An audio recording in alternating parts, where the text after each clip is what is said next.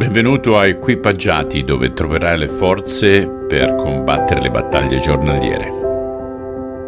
Caro amico, amica, spero che le priorità di ieri siano andate per il meglio. Oggi vedremo la conclusione del capitolo 17, dal versetto 9 al versetto 27. Siamo sempre in Matteo e siamo sempre con la Bibbia della gioia. Mentre scendevano dal monte, egli ordinò loro di non raccontare a nessuno ciò che avevano visto, finché non fosse risorto. Poi i discepoli chiesero a Gesù perché i capi giudei dicono che Elia deve ritornare prima che venga il Messia. Gesù rispose, hanno ragione. Elia deve venire per rimettere ogni cosa in ordine. Per la verità Elia è già venuto, ma non l'hanno riconosciuto, anzi è stato maltrattato da molti. Ed anch'io, il Messia, dovrò soffrire per la loro mano. I discepoli allora capirono che stava parlando di Giovanni Battista. Quando arrivarono in mezzo alla folla che li aspettava, un uomo si avvicinò, si inginocchiò davanti a Gesù e disse, Signore, abbi pietà di mio figlio.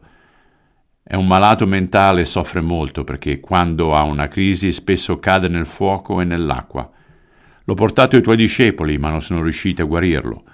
Allora Gesù rispose, gente malvagia senza fede, fino a quanto resterò con voi? Per quanto ancora dovrò sopportarvi? Portatemi qui il ragazzo.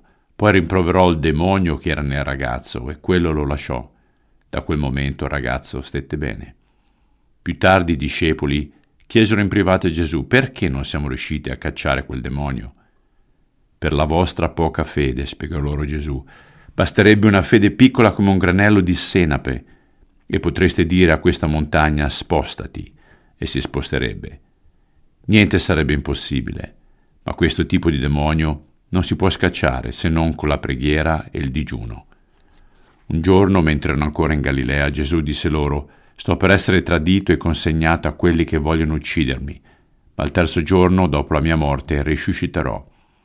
A queste parole i discepoli si rattristarono quando giunsero a Cafarnao, l'esattore delle tasse del Tempio si avvicinò a Pietro e gli chiese Non paga le tasse il vostro padrone? Certo che le paga, rispose Pietro. Poi entrò in casa per riferire a Gesù l'accaduto, ma prima che avesse tempo di parlare Gesù gli chiese Che ne pensi, Simone? Da chi devono esigere le tasse i re? Dai sudditi o dagli stranieri vinti in guerra? Dagli stranieri, rispose Pietro.